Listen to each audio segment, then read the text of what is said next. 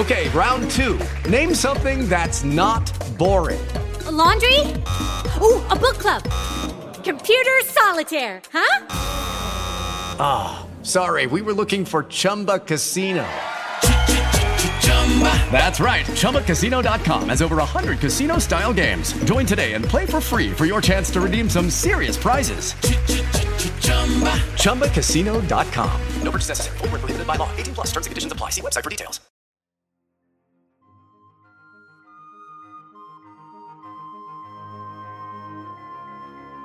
Capitolo 18 Ayrton o Ben Joyce?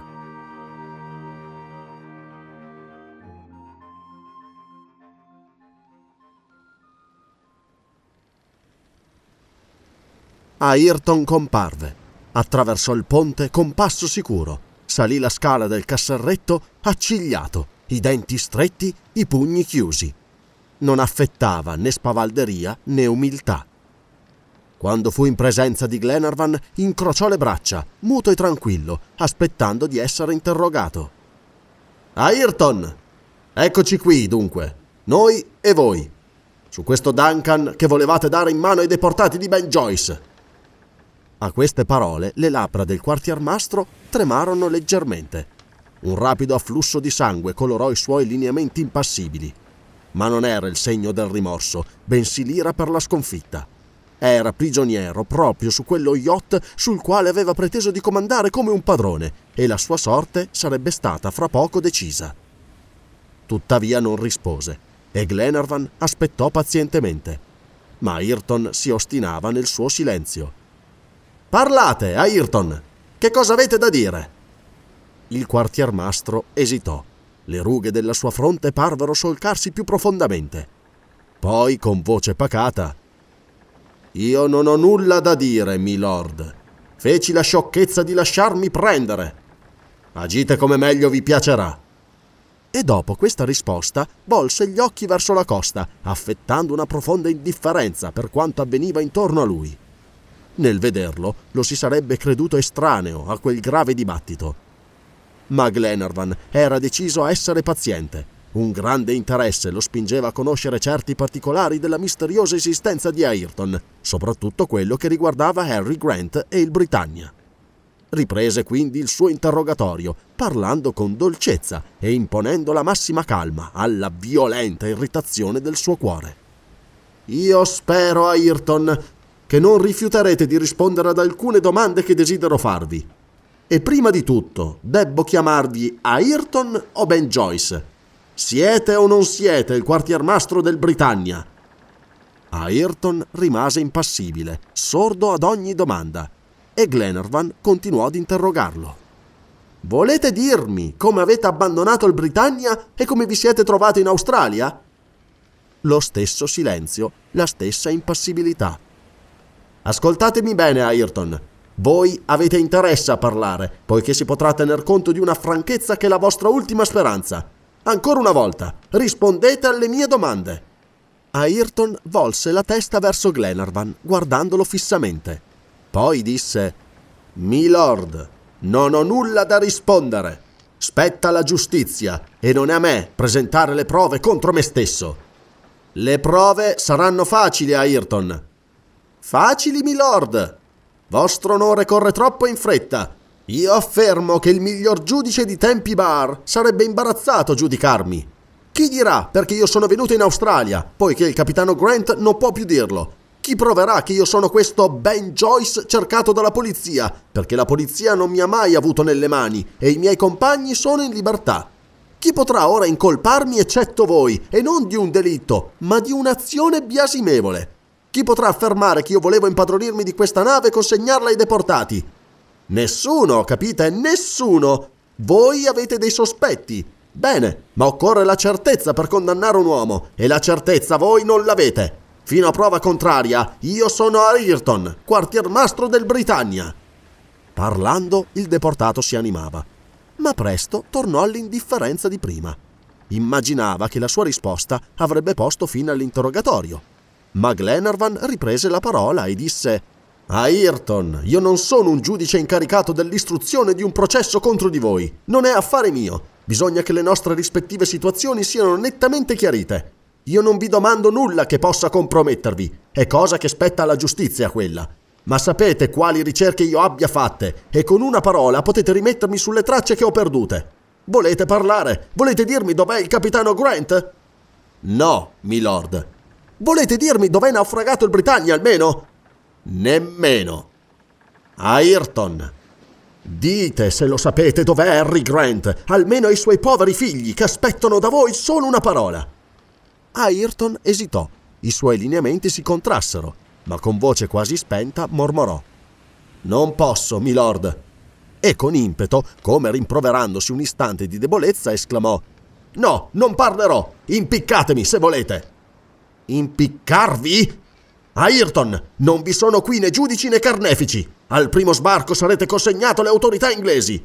È quanto desidero, milord, disse il quartiermastro, ritornando tranquillamente alla cabina che gli serviva di prigione. Due marinai montarono di sentinella dinanzi alla porta, con l'ordine di sorvegliare i più piccoli movimenti. I testimoni di quella scena si ritirarono indignati e sconfortati. Visto che Glenarvan non era riuscito a vincere l'ostinazione di Ayrton, che cosa si doveva fare? Seguire il progetto formato Eden, ritornare in Europa, salvo riprendere più tardi quell'impresa sfortunata perché le tracce del Britannia sembravano irrevocabilmente perdute, i documenti non si prestavano ad alcuna migliore interpretazione e non vi era nessun altro paese sulla via del 37 parallelo. Dunque il Duncan non poteva far altro che ritornare.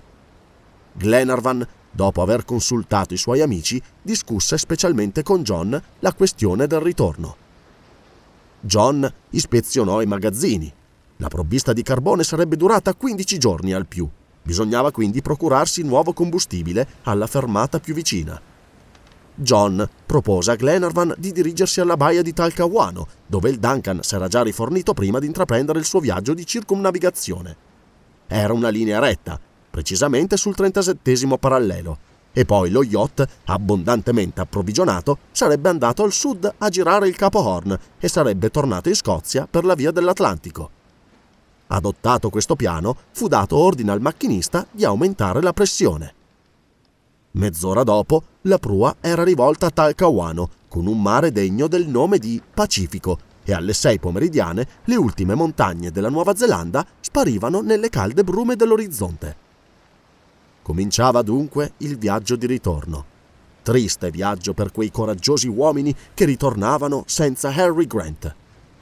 L'equipaggio, così festoso alla partenza, così fiducioso nell'avvenire, ora vinto e scoraggiato, riprendeva tristemente la via dell'Europa. Non uno di questi bravi marinai si sentiva commosso al pensiero di rivedere il proprio paese e tutti avrebbero sopportato i pericoli del mare ancora per lungo tempo, pur di ritrovare il capitano Grant. E agli evviva che avevano salutato il ritorno di Glenarvan, subentrò presto lo scoramento. Non più quelle incessanti comunicazioni tra i passeggeri, non più le conversazioni che ricreavano una volta il viaggio. Tutti si tenevano in disparte nella solitudine delle cabine e raramente l'uno e l'altro appariva sul ponte del Duncan l'uomo in cui si esageravano al solito i sentimenti dei passeggeri penosi o gai, Paganel, che all'occorrenza avrebbe inventato la speranza, Paganel invece restava triste e silenzioso e difficilmente si lasciava vedere. La sua loquacità naturale e la sua vivacità francese s'erano cambiate in un mutismo e scoramento e pareva persino più scoraggiato di tutti gli altri. Se Glenarvan parlava di riprendere le ricerche, Paganel scuoteva la testa come un uomo che non spera più nulla. In lui la convinzione sulla sorte dei naufraghi del Britannia sembrava certa. Lasciava comprendere che li credeva irrevocabilmente perduti. Tuttavia, vi era a bordo un uomo che poteva dire l'ultima parola su quella catastrofe che prolungava invece il suo silenzio. Ayrton, Certo, il miserabile conosceva, se non la verità della situazione del capitano, almeno il luogo del naufragio. Ma egli taceva ostinatamente, poiché ritrovato Grant si sarebbe avuto un testimonio contro di lui. Molte volte Glenarvan rinnovò i tentativi col quartiermastro, ma promesse e minacce furono inutili.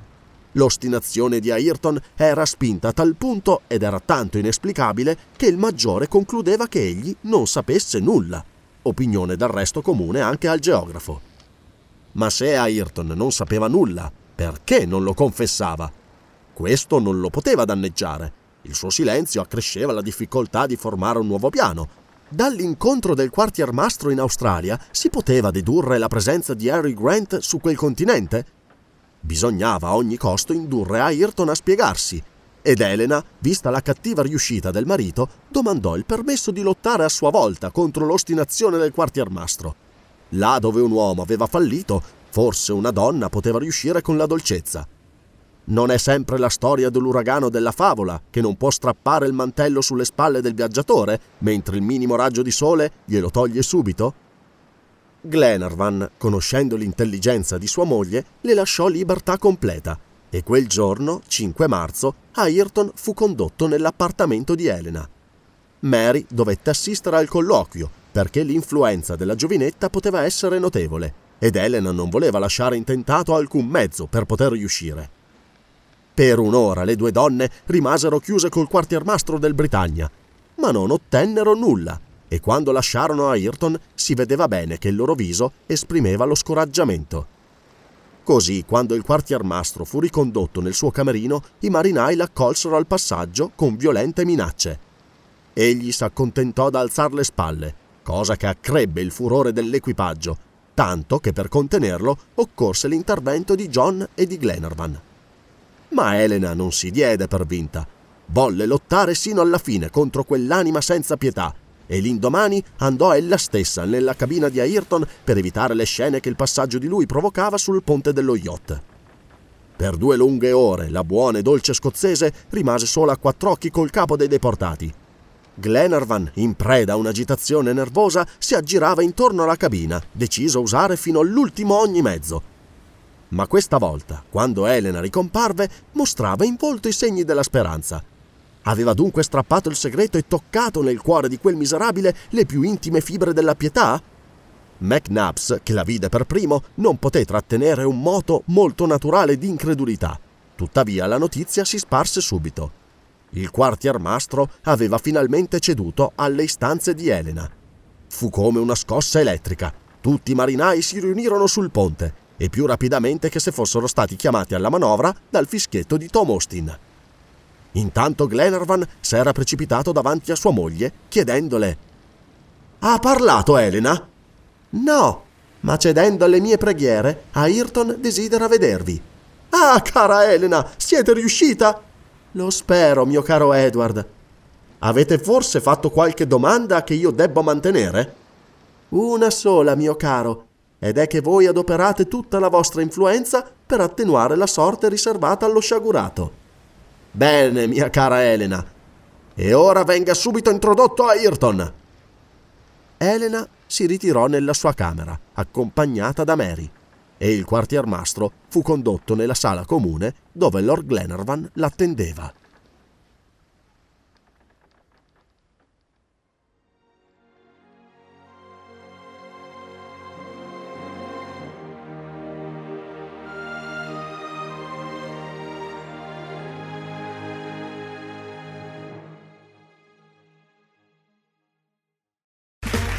Okay, round two. Name something that's not boring.